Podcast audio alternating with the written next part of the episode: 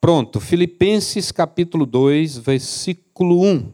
Queria convidar você, se quiser e se puder, vamos ficar de pé para a gente ler o texto da palavra de Deus e depois a gente. Hã?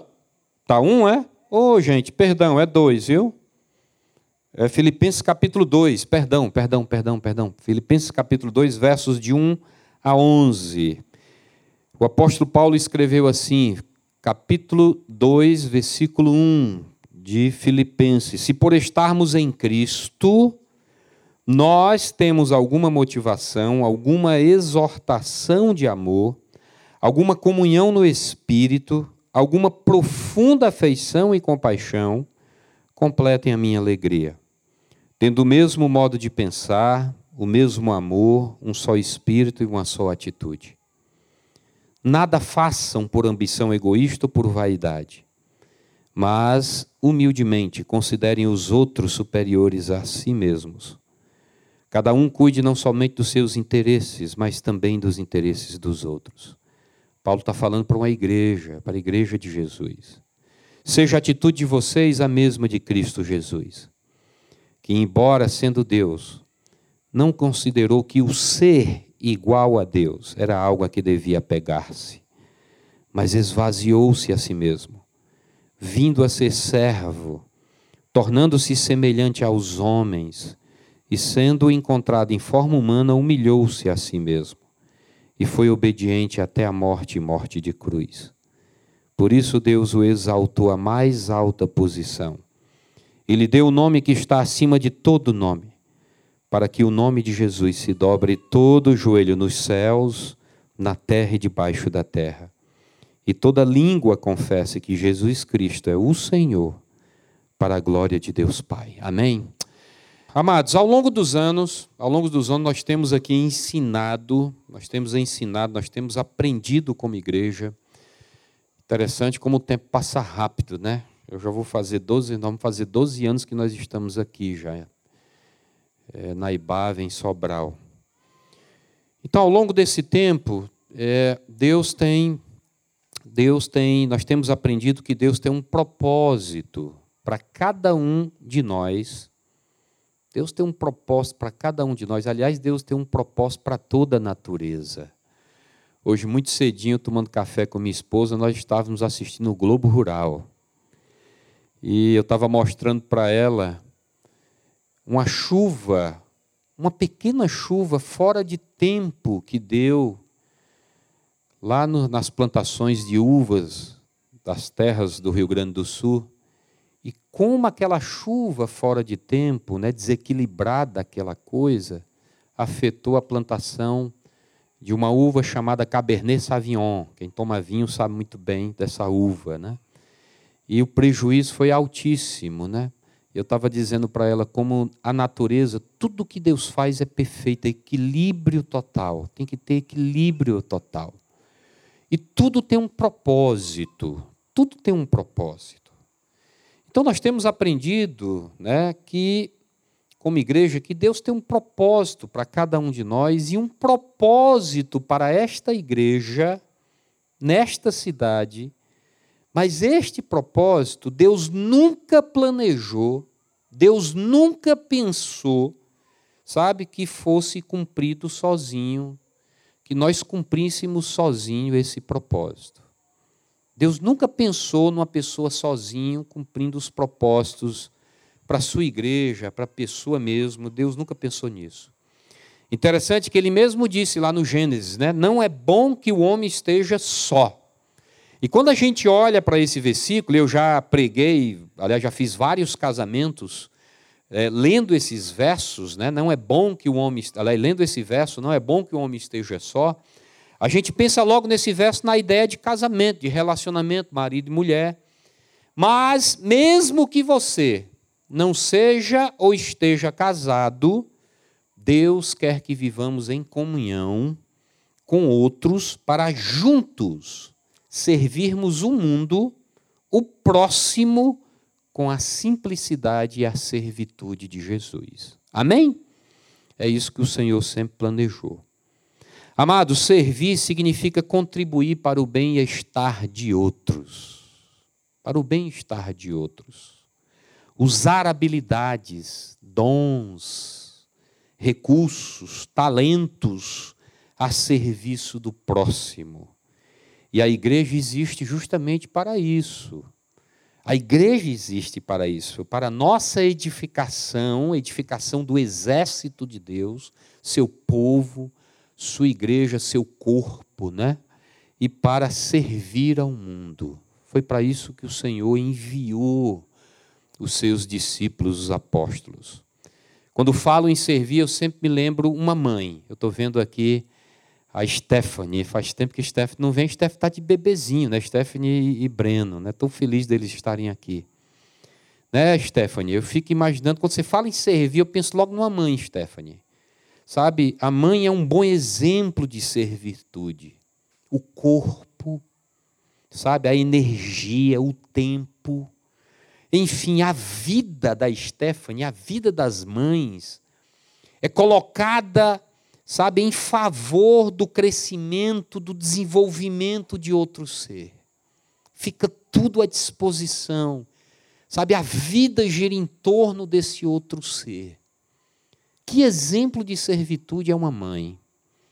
Amados, tudo que fazemos em prol de outra pessoa, como igreja, em nome de Jesus, pode ser definido como um serviço, um ministério. Afinal, a Bíblia diz que nós somos ministros. Nós somos ministros, é o que a Bíblia diz.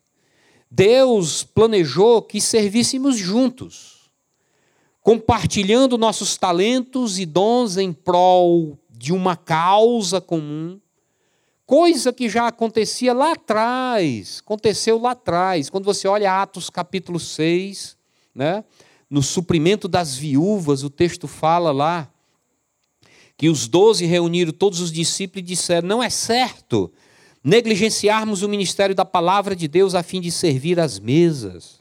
Os camaradas estavam desviando os dons, os talentos, sabe, aquilo que de mais precioso que Deus tinha dado a eles, servindo mesas.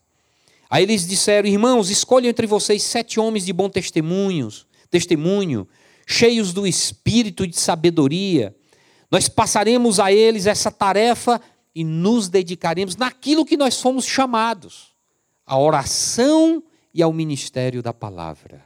Ou seja, cada um no seu devido lugar, sabe, conforme o dom, o talento, a capacidade que Deus deu a cada um para se complementar, para servir ao reino de Deus. Na eternidade nós vamos servir a Deus, na eternidade nós vamos servir a Deus e aqui na terra nós servimos a Deus quando nos tornamos instrumentos dele em favor de outras pessoas. Em Gálatas, no capítulo 5, o apóstolo Paulo diz: Irmãos, vocês foram chamados para a liberdade, mas não usem dessa liberdade para dar ocasião à vontade da carne. Pelo contrário, sirvam uns aos outros mediante o amor. Amém? Então hoje eu quero refletir sobre o privilégio da gente demonstrar o amor de Deus por onde andarmos, servindo juntos, como um grupo, como uma equipe, como igreja. A Bíblia diz que o nosso serviço, o serviço ao próximo é como uma lavoura. Está lá em 1 Coríntios capítulo 3, ele diz: o que planta e o que rega tem um só propósito e cada um será recompensado de acordo com o seu próprio trabalho. Então tem aquele que planta, que rega na igreja de Jesus com um único propósito. E cada um será recompensado de acordo com o seu próprio trabalho. Trabalhamos em equipe com o mesmo propósito. Você se lembra de você? Você se lembra? Você se lembra a, a, a sua participação num time. Você se lembra a sua participação nos trabalhos de equipe da faculdade, do colégio, nos grupos de estudo, no mutirão, ou talvez numa campanha como essa que nós estamos abrindo hoje, uma campanha financeira. Você se lembra? Né? Você se lembra disso? Quinta-feira passada, quando terminou a programação, já no final da tardinha, início da noite, lá na Grendene, que a programação da Grandende começou uma e meia, terminou cinco e tanto, porque foram vários, foram dois grupos de muita gente participando do evento, não tem espaço para todo mundo. Eles têm um grande auditório lá. E foram duas, dois grupos de pessoas, mais de mil pessoas participaram lá do evento. Ao final, nós nos direcionando para a saída lá, e as meninas do RH né, nos convidaram para a gente dar um pulo lá. Estava eu, a Juliana, minha filha, e o Germano, que é o filho de um amigo da gente, né, lá de Fortaleza, do Emílio. Está passando esses dias aqui em casa. Aí fomos conhecer o RH da Grendene. Gente, que coisa, né? Um, muita gente trabalha no RH daquela empresa. No sistema, de, do sistema chamado de coworking, que é espaços de trabalho compartilhado. E eu fui perguntando, né, como é que é aqui? Então, do lado, né, na minha, eu estou sentado aqui numa mesa onde tem vários funcionários né, da equipe, e um faz uma coisa, o outro faz outra, e aqui eu já me direciono para esse, pergunto para aquele, preciso daquela área, sabe, esse sistema, que é o que nós vamos fazer na reconstrução. Lá nós vamos fazer uma grande sala de coworking ministerial. Todos os ministérios vão estar numa única sala se conectando, sabe, falando a mesma linguagem, porque se existe uma coisa que até afeta a igreja de Jesus, a igreja de Jesus e o mundo corporativo é uma comunicação travada. Vivo dizendo aqui para a equipe que senta comigo. Nós precisamos ter boa comunicação. Então, é interessante que quando estamos envolvidos em algo, em algum ministério, como eu estive por 10 anos, envolvido no ministério relevante na Igreja Batista Central, de vez em quando eu e os líderes que estiveram envolvidos comigo, nós nos encontramos para lembrar o que nós construímos juntos. Nós relembramos os frutos, o legado ministerial que nós deixamos. Amados, as boas memórias vêm de momentos em que conquistamos algo em grupo. O tempo vai passar, e se você está aqui nessa comunidade, participando dessa comunidade nesse tempo, nesse momento, nessa geração, lá na frente você vai dizer: Eu estou lá, eu participei desde o início daquele projeto. Que privilégio! As boas memórias vêm de momentos em que conquistamos algo em grupo. Isso gera muita satisfação, gente. Não só pelo que alcançamos, mas pelos relacionamentos, pelo aprendizado mútuo. Amém? Eu fico imaginando a alegria de muitos quando fizemos a campanha de compra dessa propriedade. Quando fizemos a campanha para a construção dessa palhoça. Esse negócio é simplesmente gratificante. Simplesmente gratificante. Pais, tem aqui uma participação minha. Essas cadeiras eu comprei aqui sabe? Eu participei, tudo isso daqui eu estou participando. Quando você traz sua oferta, quando você financeiramente, né, fielmente participa dos seus nos dízimos e nas ofertas, você está mantendo e expandindo a igreja de Jesus. Amados, uma coisa eu aprendi no ministério, na vida cristã, na liderança. Amontoar pessoas é, pensa um negócio fácil amontoar pessoas. É muito fácil. É por isso que as igrejas aí do movimento neopentecostal estão abarrotadas. Sabe? Abarrotadas. Amontoar gente é um negócio fácil. Difícil é criar um clima, uma verdadeira parceria ministerial, um verdadeiro espírito de pertencimento, de grupo que requer algo mais. Isso requer algo mais. Sabe, isso é um negócio que é diferente disso. E aí eu quero rapidinho mostrar algumas maneiras de unir pessoas numa parceria ministerial, na formação de um grupo, de uma equipe, né? Primeira coisa, trabalho em equipe, parceria ministerial exige a primeira coisa, confiança. O que foi que aconteceu? Tá, deu um tilt aí, foi? Pagou tudo? Foi que aconteceu? Deve ter sido a chuva, né? Então tem aí confiança. É a primeira coisa que nós precisamos para gerar, sabe, trabalho em equipe, uma parceria ministerial. Exige confiança. Em João, no capítulo 20 e 21, Jesus disse aos seus discípulos: Assim como o Pai me enviou, eu vos envio, eu os envio. Assim como o Pai me enviou, eu os envio. Amados, mesmo sendo Salvador do mundo, Jesus delegou.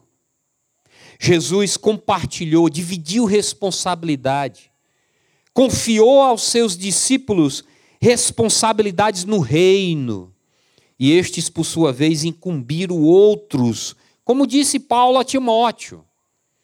Paulo disse a Timóteo, lá em 2 Timóteo, no capítulo 4, Timóteo, meu filho, você, porém, seja moderado em tudo, você suporte os sofrimentos, faça a obra de um evangelista, cumpra, cumpra plenamente o seu ministério.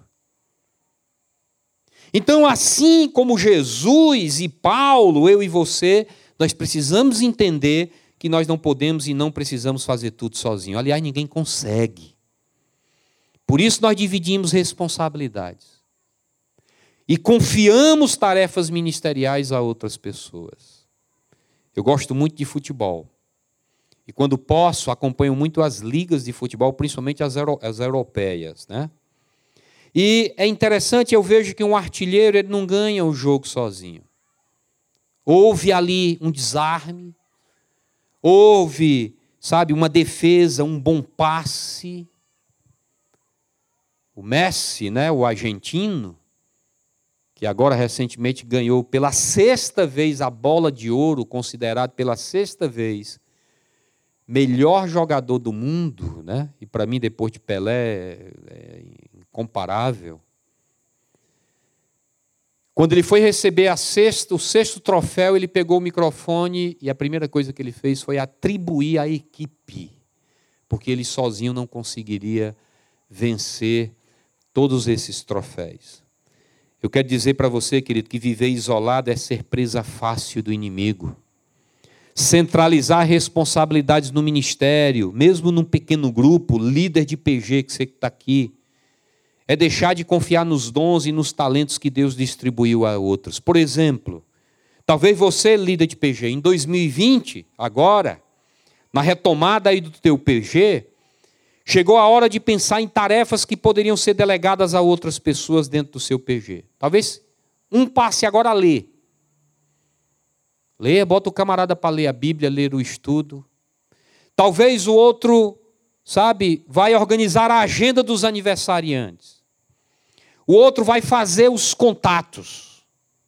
O outro vai organizar o encontro.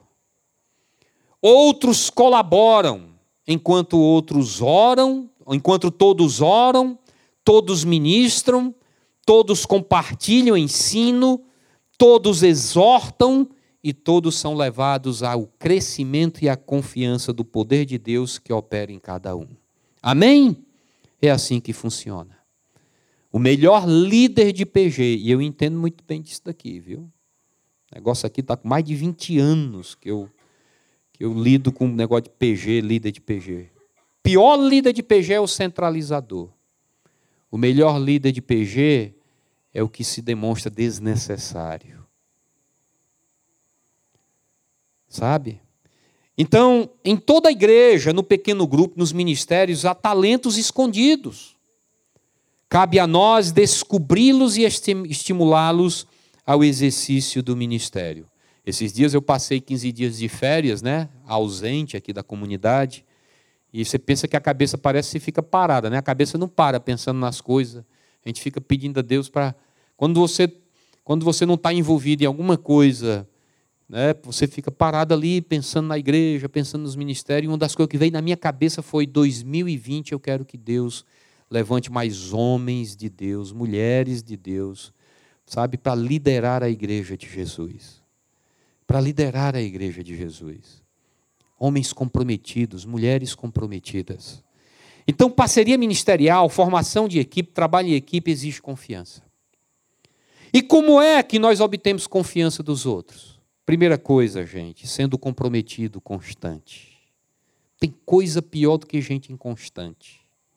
O comprometido, constante, é alguém que não fica mudando o tempo todo.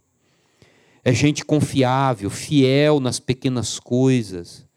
E se ele é fiel nas pequenas coisas, ele vai obtendo confiança nas grandes coisas. Lucas 16, 10.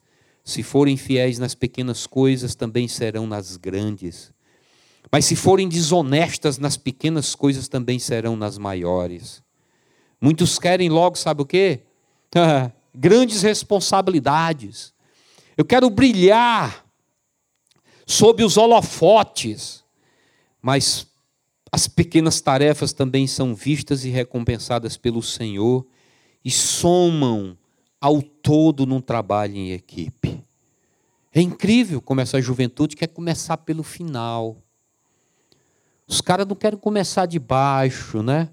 Sendo fiel no pouco, no pequeno, naquela coisinha pouca que foi colocada na mão dela. Porque sobre o pouco, sabe, sobre esse pouco que ele foi fiel, o muito virá sobre a vida dele e sobre a, as mãos dele. Então, essa é a primeira coisa, sabe? Como é que nós obtemos confiança dos outros? Sendo comprometido constante. A segunda coisa é sendo presente. Provérbios 17, 17 diz que o amigo ama em todos os momentos, é um irmão na adversidade. Você sabia que para se amar em todos os momentos é preciso estar próximo, presente, disponível, juntos? Não confiamos em quem não conhecemos. Eu não confio em quem não conheço. Em quem está só de passagem. Por isso, constância e presença vão estabelecendo confiança. Você dá um pouquinho para a pessoa, você vê como ele lida, como ele trata. Isso vai dando confiança, segurança, sabe? Então, o trabalho em equipe, parceria ministerial exige, além de confiança, né? E confiança nós adquirimos sendo comprometido e presente, também é preciso empatia. Pedro, né, em 1 Pedro capítulo 3, diz: Quanto ao mais, irmãos, tenham todos, os, tenham todos o mesmo modo de pensar, sejam compassivos, amem-se fraternalmente, sejam misericordiosos e humildes. Amados, empatia não é achar alguém exatamente igual, mas ter a capacidade de compreender as outras pessoas. E mais, a capacidade de reconhecer e respeitar os sentimentos e as limitações dos outros. Vocês têm o privilégio de serem pastoreados por dois homens extremamente diferentes. Isso é um privilégio. Não é não, pastor Jove? Pense em dois homens diferentes, eu e ele. E esse homem é uma bênção na minha vida. Porque ele me desacelera. Sabe?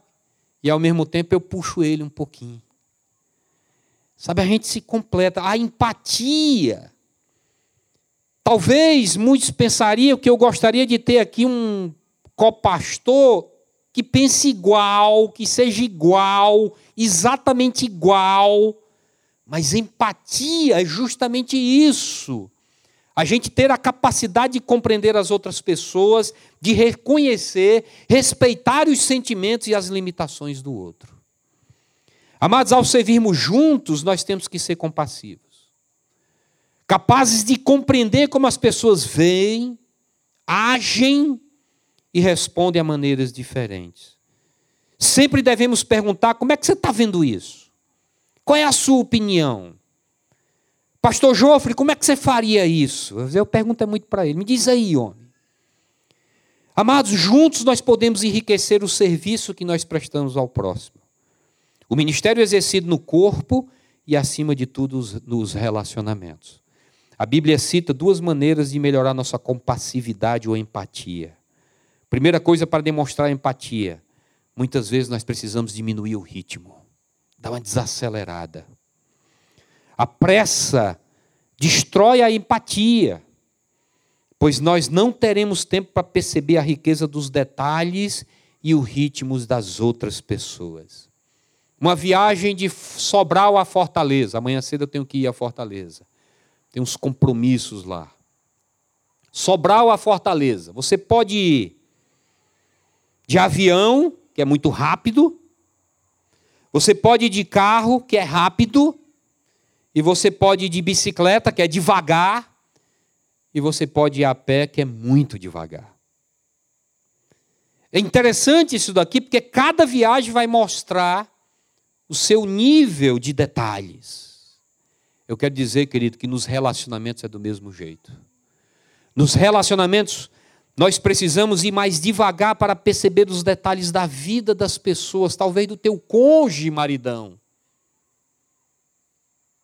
do teu marido, esposa, dos teus filhos, dos teus amigos, dos teus irmãos, do teu parceiro ministerial, do teu PG, é incrível como às vezes nós não temos paciência para as limitações das pessoas. Provérbios 21, 5 diz: Quem planeja bem e trabalha com dedicação prospera. Mas o camarada que se apressa e toma atalhos, ele fica pobre. Deus, ao criar o universo, estabeleceu o sábado como uma pausa. Não é porque estivesse cansado, Deus não cansa, mas para usufruir contemplar, apreciar a obra que acabara de fazer. Jesus disse aos seus discípulos: Vinde aqui, meus filhos, ó, repousa aqui comigo, dá uma pausa para uma conversa, uma reflexão, uma percepção, uma avaliação. É por isso que nós sentamos todas as semanas, como liderança dessa igreja, para avaliar a igreja, dar uma pausa. Vamos aqui, o que é que está acontecendo? O que é que precisamos fazer? sabe? Mais do que necessário. Diminuir o ritmo, querido, significa pausar para ouvir. Como Tiago diz no capítulo 1, sejam todos prontos para ouvir, tardios para falar. Esse é um conselho aplicável em tudo, gente, na nossa vida. Nas nossas reuniões ministeriais, de pequeno grupo, sabe? Relacionamento conjugal, relações de trabalho, etc, etc, etc. É preciso pausar, é preciso diminuir, é preciso escutar. Empatia é diminuir o ritmo e ouvir. É diminuir o ritmo e deixar que o outro opine, se expresse e realize coisas no ritmo dele. Então, muitas vezes, nós precisamos diminuir o ritmo. A segunda coisa para demonstrar empatia, fazer perguntas. Provérbios 25 diz que os propósitos do coração são águas profundas, mas quem tem discernimento os traz à tona. Por que é tão importante descobrir o que se passa no coração da outra pessoa? Porque a maioria, sabe, não deixa as emoções mais íntimas escaparem. escaparem. É isso como acontece com os nossos filhos. Aos quatro anos de idade, essas criaturinhas falam tudo, eles não param de falar, são francos, honestos, sabe? Dizem tudo que passa na cabeça e no coração. Espera fazer 12, 13, 14 anos. Um negócio complicado. Sabe? Dos 14 em diante, é a coisa mais difícil você tirar um negócio desses meninos. Pensa um negócio difícil. Assim também muitos adultos na igreja, no ministério, no pequeno grupo, vão mantendo suas emoções seladas. É por isso que existe celebrando restauração aqui. Pensa num lugar, sabe, bacana para você ir lá com coragem começar a abrir teu coração. O pequeno grupo, um lugar seguro também, que você pode, sabe, encontrar esse lugar seguro, abrir tua vida, deixar as pessoas entrar na tua vida. Então, nós precisamos também fazer perguntas, porque isso gera empatia. Então, para servirmos como grupo, nós precisamos de confiança, de empatia, mas também nós precisamos de uma terceira coisa. Nós precisamos de adaptação. Todos nós somos diferentes e Deus parece que gosta de variedade. Ele nos junta para que nos acomodemos às diferenças uns dos outros. Amados, acomodar quer dizer arrumar um espaço e aí, quando temos hóspedes em nossa casa, nós damos o melhor lugar para eles. Da mesma forma, temos que prover um lugar de honra para os novos participantes na igreja, no PG. Em 2 Timóteo, no capítulo 2, Paulo diz: siga a justiça, Timóteo, a fé, o amor, a paz, sabe, com aqueles que de coração puro invocam o Senhor. Paulo está dizendo: sejam fiéis, amorosos, de fácil convivência com os irmãos a minha pergunta é: você é uma pessoa fácil de conviver, meu irmão? Você é uma pessoa fácil de conviver? Ou você é trabalhosa? Só o Espírito de Deus pode nos tornar pessoas confiáveis, empáticas e de fácil adaptação. Romanos 12, Paulo diz: no, no, no que depender de vocês, vive em paz com todos. Se você reparar bem, no que depender de você, Paulo diz. O texto nos chama a um cumprimento da nossa parte no convívio, sem irritação, sem crítica, sem temor, sem paranoia ou nada do tipo.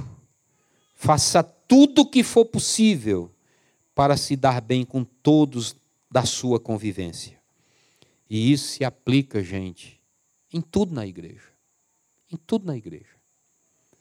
Em tudo na igreja. Eu vivo pedindo aqui, gente, anda zerado. Não cabe. A igreja não cabe nós termos, sabe, vidas arranhadas uns com os outros. Tudo que for possível, nós temos que viver em paz uns com os outros. A nossa unidade, a nossa comunhão, o nosso amor fraternal tem implicações eternas no reino de Deus. Nós precisamos, e principalmente no PG. Nos relacionamentos, adapte-se ao jeito diferente das pessoas, meus amados. 1 Pedro capítulo 4, cada um exerce o dom que recebeu para servir aos outros, administrando fielmente a graça de Deus em suas múltiplas formas. Amados, quando nós servimos em grupo, Deus se manifesta na diversidade de dons. Por isso nós não podemos uniformizar, mas nos adaptar à multiforme manifestação da graça de Deus. Nos relacionamentos, adapte-se às imperfeições das pessoas. Nós temos que admitir que ninguém é perfeito. Por isso todos nós cometemos falhas. Paulo diz em Efésios 4: sejam completamente humildes, dóceis, sejam pacientes, suportando uns aos outros com, com amor. é interessante que quando as pessoas, e já aconteceu aqui conosco, já aconteceu até comigo, com minha própria vida. Quando a pessoa chega a uma igreja ou um grupo novo, um PG aqui na Ibava, quando chega na, na, Ibava, aí diz assim: Nossa, rapaz, que grupo maravilhoso, esse PG é maravilhoso. Este grupo é maravilhoso, quase perfeito. Essa igreja é uma bênção, é muito boa. Esse pastor Rapaz, é uma bênção. Já aconteceu comigo aqui. Mas logo o camarada descobre que são pessoas comuns, com erros, defeitos, comuns aos mortais. E ao perceber, a pessoa tem três opções: disfarça e finge que todos somos perfeitos, cai fora para procurar um outro grupo perfeito, até descobrir que isso não existe. E a terceira opção, aceita o fato, decide viver, se relacionar, investir e se propõe a caminhar juntos em amor, no amor de Jesus. Amém? Você só tem essa opção. Amados, nós precisamos de pessoas em quem confiar, com quem tenhamos empatia, que se adapte a nós e nós a elas. Porque a vida tem a ver com relacionamentos. E Deus quer nos usar como um grupo, como uma comunidade para a glória dele. Então, para servirmos como grupo, precisamos de confiança, empatia, adaptação, mas também nós precisamos de uma última coisa, e aqui eu fecho. Nós precisamos de propósito. Nós estamos juntos por causa de uma missão, gente. Nós estamos tentando realizar algo juntos, algo grandioso, algo de Deus, sobrenatural, na nossa simplicidade. Sabe, a gente não tem noção, não tem noção do que Deus é capaz de fazer, sabe, no meio da gente, na nossa simplicidade. Não somos um simples ajuntamento de pessoas, olhando apenas uns para os outros, formando uma panelinha que fica contemplando o próprio umbigo. Não, nós não somos isso. Sabe? Nós temos um propósito, existimos por um propósito. No texto que nós lemos de Filipenses capítulo 2, Paulo disse: por estarmos em Cristo, nós temos alguma motivação, ou seja, nós temos um propósito, alguma exortação de amor, alguma comunhão no espírito, alguma profunda afeição e compaixão, vocês completem a minha alegria tendo o mesmo modo de pensar, o mesmo amor, um só espírito e uma só atitude. Aqui na Ibava, todos nós temos um propósito como igreja, nós temos uma missão: amar a Deus, amar uns aos outros e servir ao próximo. Amar, relacionar e servir. Amém? Nós não podemos perder esse propósito. Amados, para a glória de Deus é isso que nos move. É isso que me move. As pessoas ficam impressionadas comigo. Porque ou o cara entende ou fica para trás. Porque é que é foco na missão. É foco no propósito. Eu não me perco e não gasto meu tempo com coisa que eu sei que vai tirar do alvo. Foco no propósito. Adoramos juntos no evangelismo, no crescimento espiritual, na comunhão, no serviço, na boa mordomia, na boa administração dos bens que o Senhor tem nos dado, nos confiado. E é interessante que no capítulo 2 de Filipenses, você, nós temos que notar o texto que ele diz: tendo o mesmo modo de pensar, o mesmo amor, um só espírito e uma só atitude. A pergunta é: o que fazer para nos mantermos dentro do propósito de Deus? O que fazer para nos mantermos dentro do propósito de Deus durante essa campanha que nós estamos abrindo hoje, ou mesmo depois? Só existe uma maneira, como diz a Bíblia. Infelizmente não tem os slides aí, né? Hebreus capítulo 10. Não deixe de se reunir. Não deixemos de, de reunir-nos como igreja segundo o costume de alguns, mas procuremos encorajar-nos uns aos outros. Esse é o momento, essa é a hora de nós nos encorajarmos uns aos outros. Amados, nós precisamos uns dos outros para perseverarmos naquilo que Deus quer de todos nós e quer como igreja para essa cidade. Vamos continuar juntos, somos uma igreja que cresce, mas não seremos nada se não permanecermos juntos, como um feixe inflexível, sabe? Aliás, um feixe inquebrável, como um feixe inquebrável. Não importa o que aconteça, nós estamos entrelaçados no amor de, de Jesus. Eu gosto muito de escutar de um irmão que participa dessa igreja, que é membro dessa igreja. E todas as vezes, todas as vezes que ele fala comigo, no final ele diz: Pastor, nós estamos juntos. Todas as vezes ele diz isso. Nós estamos juntos. Gente, é muito gratificante, é muito bom escutar isso. Nós estamos juntos. Nós estamos juntos. Estamos juntos. É só o começo. Vamos continuar enfrentando lutas, sabe, em nossa vida. A vida é perrengue mesmo. Nós vamos enfrentar luta na vida conjugal, na vida familiar, nós vamos enfrentar lutas, sabe, é, é, é, física, emocional.